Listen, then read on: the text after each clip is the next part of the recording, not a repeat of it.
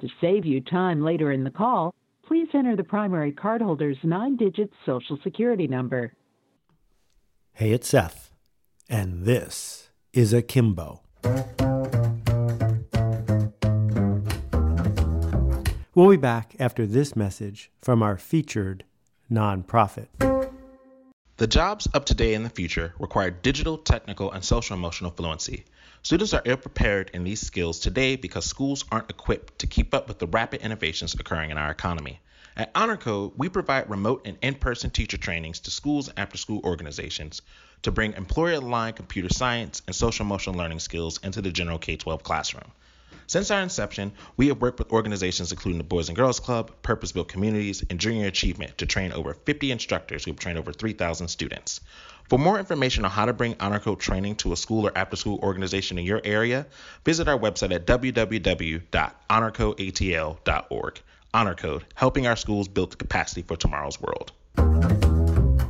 Corporations have always tried to influence the culture. They've got money to spend and a big upside if they can change the way we think or act or behave. And for a really long time, the way corporations did this is they spent money on media, they spent money on products, but then they were done. It was the retailer who sold you something. If that thing you bought didn't work, you went back to the retailer to talk to them about it. There was a huge disconnect between the people who made it and the people who sold it. Of course, this wasn't true for the first 10,000 years of farming civilization. In all those days, you went to the baker, you went to the candle maker, you went to the butcher. You looked him or her right in the eye and did business with the person who made it. But once the industrial age showed up, that's when the dealer showed up, the retailer showed up, the disconnect. Growing up in the 70s, I never once picked up the phone and called a company's 800 number. That's because the 800 number hadn't been invented yet. The 800 number, invented by Roy Weber at AT&T in 1980, had two components. The first component, the obvious one, is that it was free. It was free to pick up the phone and call a company. Back in those days, telephone calls were expensive enough that people talked about when they were going to make a phone call. Everyone gathered around the phone to talk quickly because a long-distance call was expensive. 800 numbers solved that problem. But the other thing that 800 numbers did, which is much less commented on, is the fact that they could do it at scale. You never got a busy signal when you called an 800 number.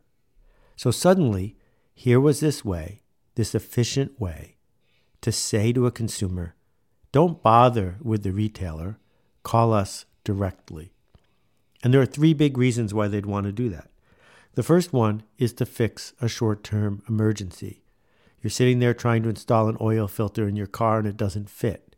You don't want to trek all the way back to the retailer because the retailer doesn't know how to fix it anyway. Here, call us. This is the essence of customer service. You're the customer. How can we serve you? How can we make you happier? By having you call us. But the second thing that came along soon thereafter is to transform the experience completely. So think about Federal Express. Welcome to FedEx. Federal Express could not have been built without the 800 number. Because how else could you let Federal Express know that you had a package you wanted them to come pick up? There was no retailer. There was no efficient way to have a local office with one phone where you would call and say, it's ready. Federal Express figured out how to transform our culture at scale, shipping millions of packages every day, but they couldn't have done it without an 800 number. This led to the third reason that 800 numbers began to spread, which is that you could use them to build a competitive advantage. That if your competitors didn't have this direct connection with the people who used their product, and you did, you came out ahead for a few reasons. First of all, you got to keep all the profit that the retailer was used to keeping. Second, once someone was engaged with you in a direct conversation, it was likely that you would get more and more of their business because it was easier to call you, do it one more time, than it was to shop around. So there was this profit gap that many companies leaped over. And it was either about how do we structure our arrangement with people. So the idea that you could call American Airlines, you could call Delta instead of dealing with your travel agent.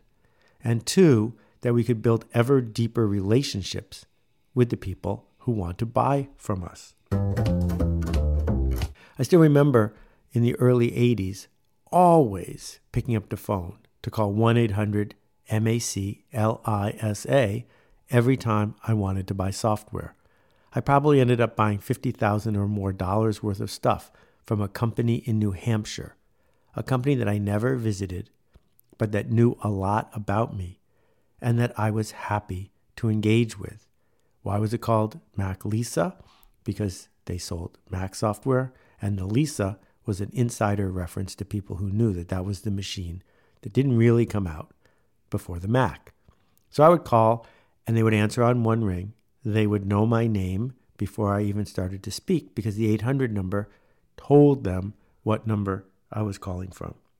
The success of businesses like this made it so that we could have the midnight salespeople, the infomercials, the folks buying commercials just to get me to call them to buy something. Now you can get every record ever recorded. Yes, in this one-time-only mixed bag special, every record ever recorded. From the same people who brought you hits of 51, 52, Hungarian love songs, songs that begin with the letter P, every possible combination. Every record ever recorded. We mean literally that. Every record ever recorded since recording began. We drive a truck to your house. It was a way to pay for itself as the culture was changed. Compare this to what happened when the Columbia Record Club in the early 60s was trying to figure out if they could run ads on television. Here's the problem. There's no way to call them to order the records you want. So how could you possibly afford to run ads on TV to reach the teenagers that you want to buy your 12 records for a penny? Well, Lester Wunderman, the father of direct marketing, came up with this clever idea. Columbia Record Club frequently ran ads in the Parade magazine on Sundays. The ad would be a full page outlining all the records you could get with a little coupon on the bottom, and you'd painstakingly write down the 6-digit code number of each one of the records, put your name and address, tape a penny to it, and mail it to the Columbia Record Club. And then a month later, something would show up at your house. Antiquated, I know, but it was the state of the art. Well, what Lester did was he put a 13th box, a gold box, on that coupon. And then in the TV commercials, they went through the whole rant about why you should buy these records. Ladies and gentlemen, Dick Clark. Have I got music for you. 13 of your favorite records or tapes for one penny. Then the Columbia Record Club had a clear path. The ad would run, the announcer would pitch how great it was to get all these records for a penny. And then, in a whisper, he'd say, you know, in the Sunday paper, you're going to get that coupon. Look at the bottom for the gold box. Put the number of the record you want, an extra record, a free record, in the gold box, and then we'll send you a bonus. The result of this was that there was a way Columbia could measure whether the TV ads were working or not. Well, as you can guess, all of this hoopla of getting new customers began to spread. You may have heard of 1-800-ABCDEFG, Hooked on Phonics, a company built on their phone number. 1-800-Flowers, which isn't just a website. It used to be a phone number. They built a company that grew to millions and millions of dollars by encouraging people to call them on the phone. Or 1-800-Mattress, leave off the last S for savings, something that I've had trouble understanding for a long time. That's the precursor of Casper and all the other people who want to sell you a mattress online.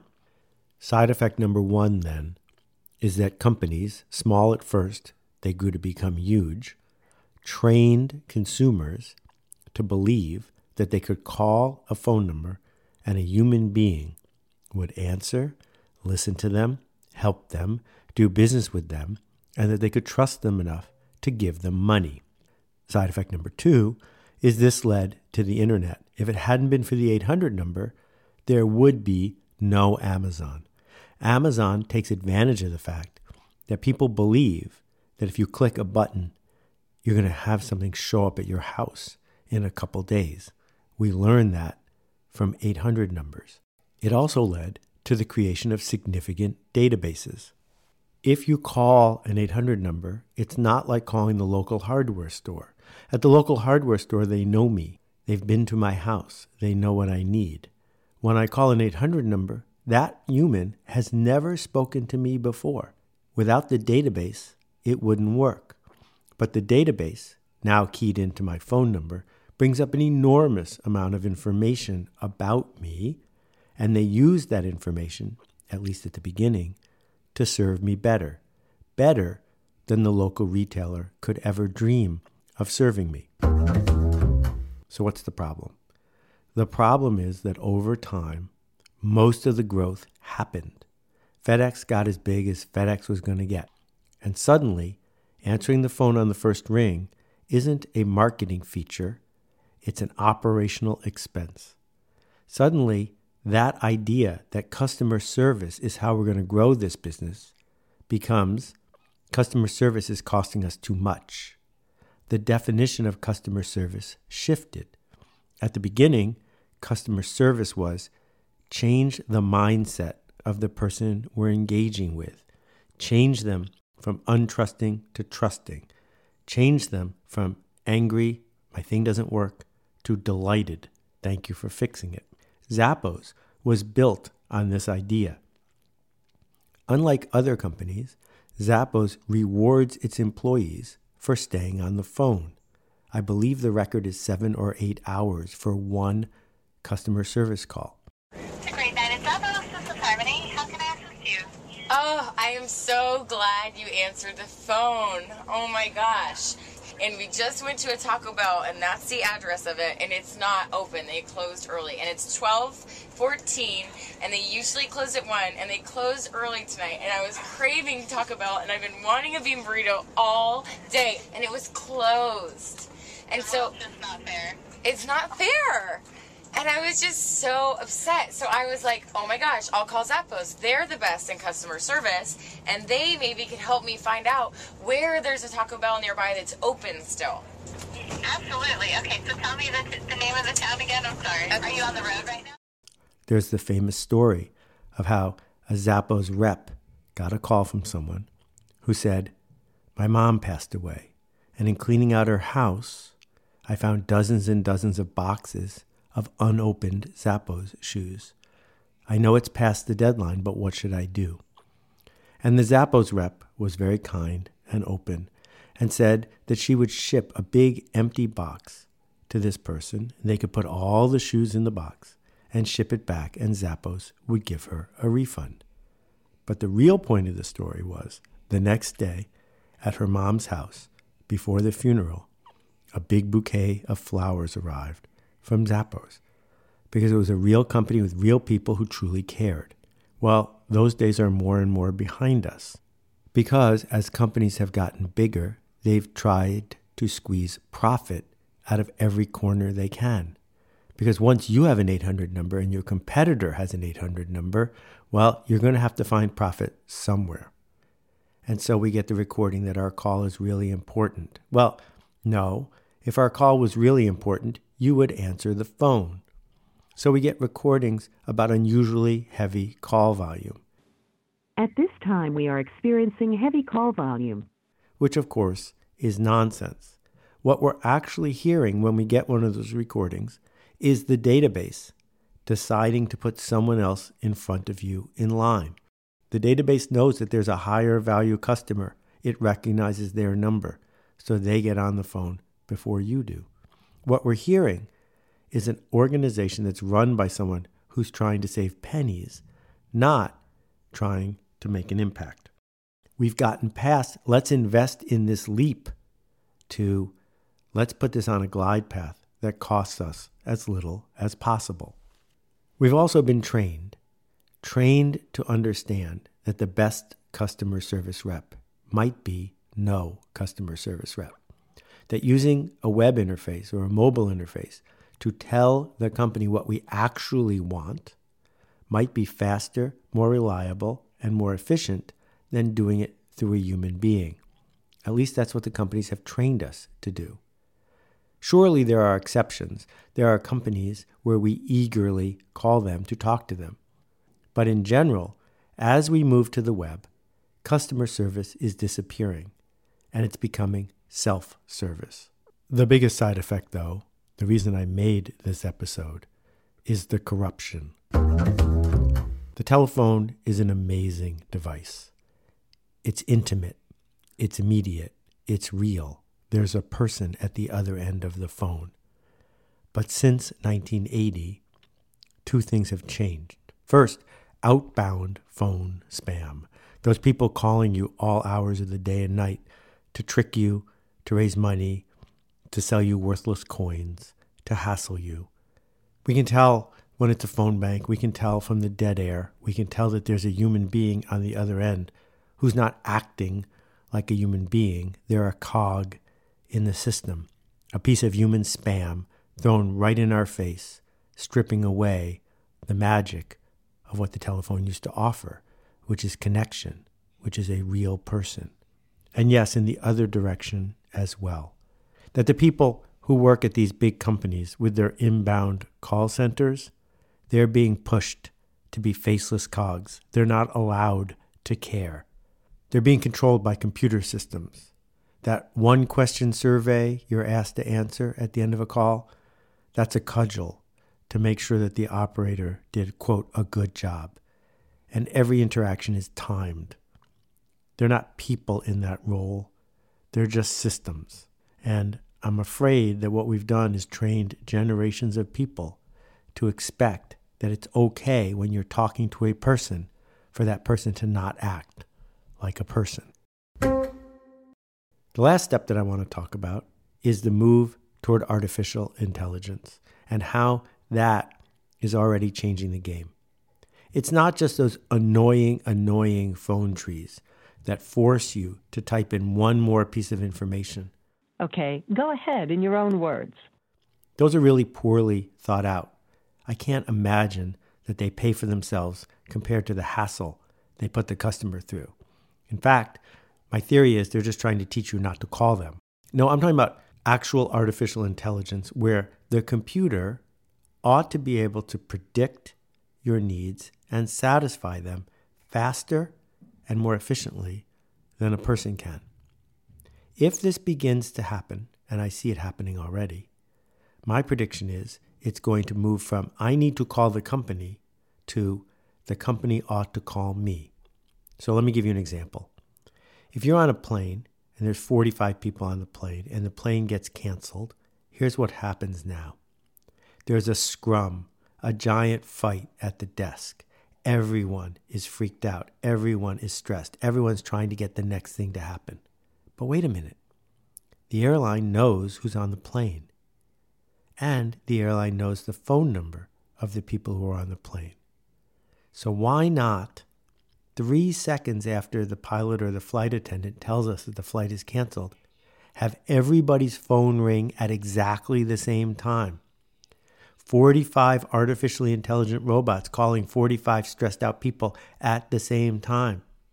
And it can say to those people, no need to rush to the desk. I'm right here for you. I know where you are.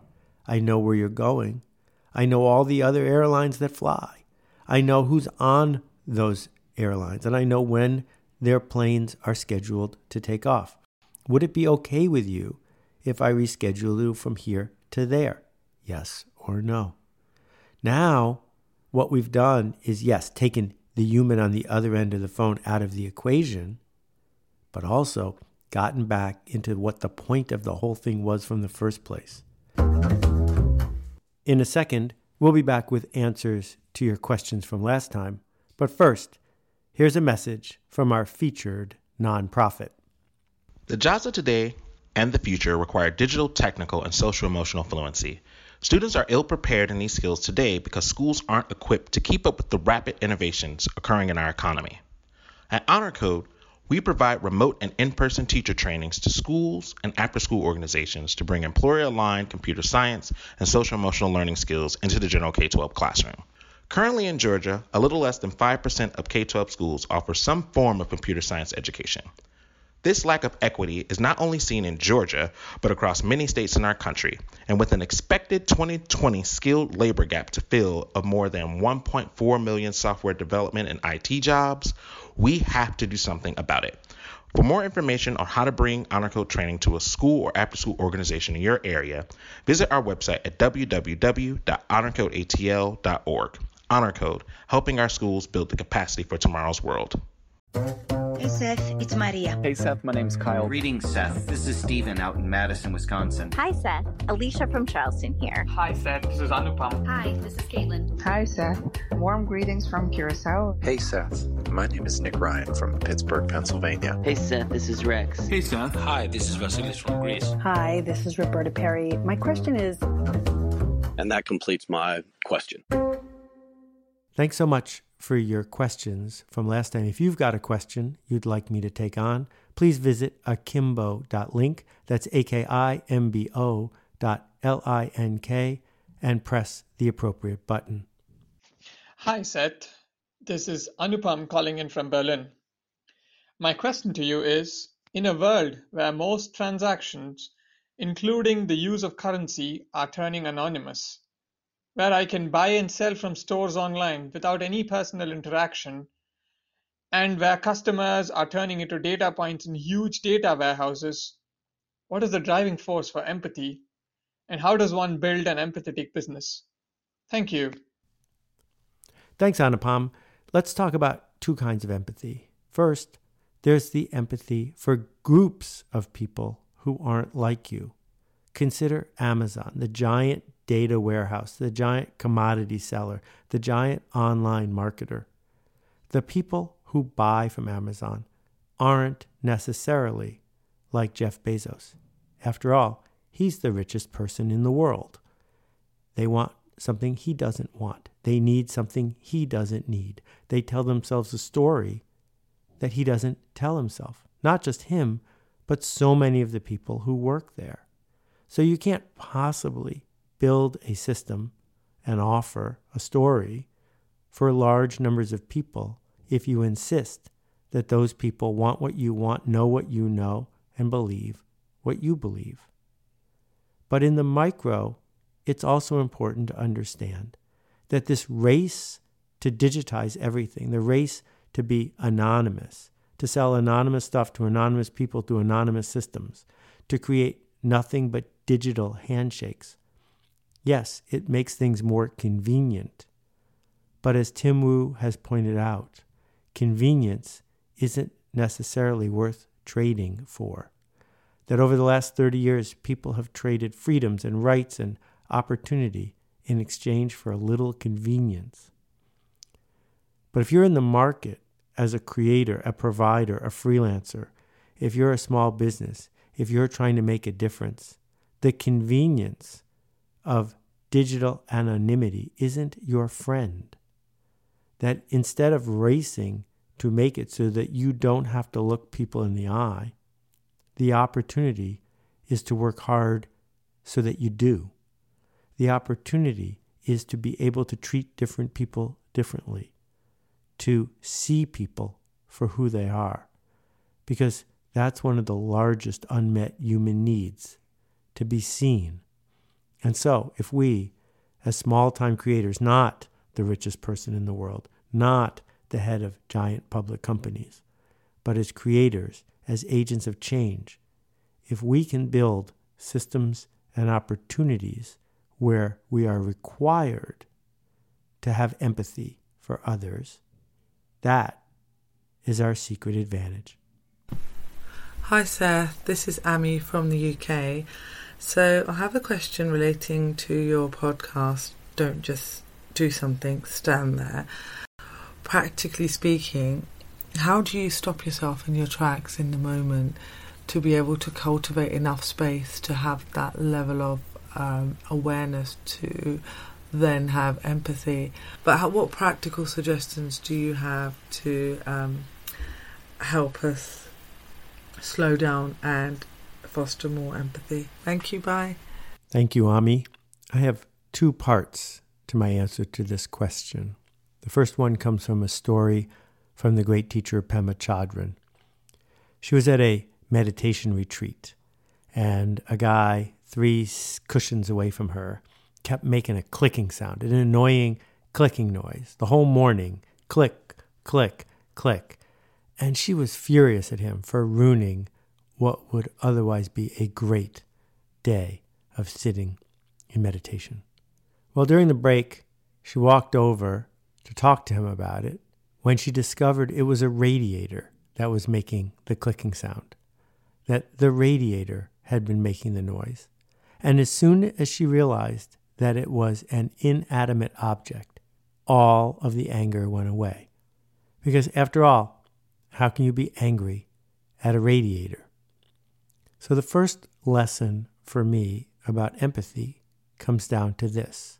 We rarely get angrily frustrated simply because it's raining, or because a squirrel gnawed at our garbage, or because a radiator is making noise.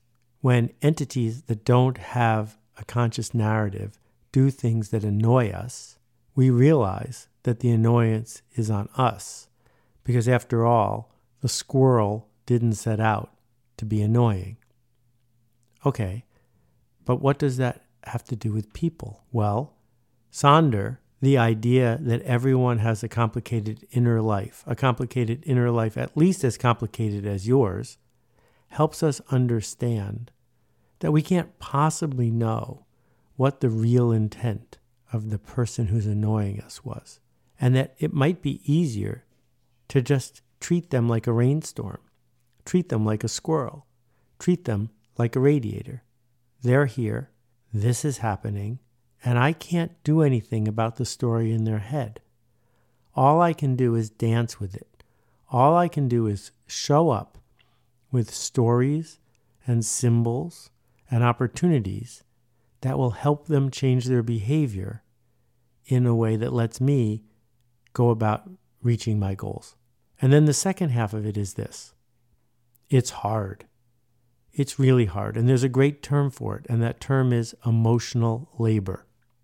So if you're fortunate enough to have a job where you don't do physical labor, where you don't head home at the end of every day with strained ligaments, with a lung full of stuff, exhausted, you probably have a job where people are asking you to do emotional labor instead. The hard work of showing up when you might not feel like it. The hard work of seeing other people as having an internal narrative that's different than yours. So when this occurs, it's possible to tell yourself the story of, oh good, here's a chance to earn my pay. Oh good, here's a chance for me to do this work that truly matters. Because as we just covered a minute ago, if all your work is moving bits and digits from one pile to another, a computer is going to do that instead of you. Your work is, in fact, the difficult work of empathy, of finding a thread that helps you understand somebody else's narrative so that you can work with them and dance with them and inspire them to take the actions that you want them to take. Thanks again for listening. We'll see you next time. Hello, Akimbo listeners. It's Seth here to tell you about a new program that we've been working on. It's called the Bootstrappers Workshop. Just in time for Labor Day, we're running it one time this year, and it's all about freedom. The freedom of running your own gig. A different way. Something not quite a freelancer, not quite an entrepreneur, but somebody who creates value and gets paid for it. Check out thebootstrappersworkshop.com for all the information. Hope to see you there. Thanks for listening.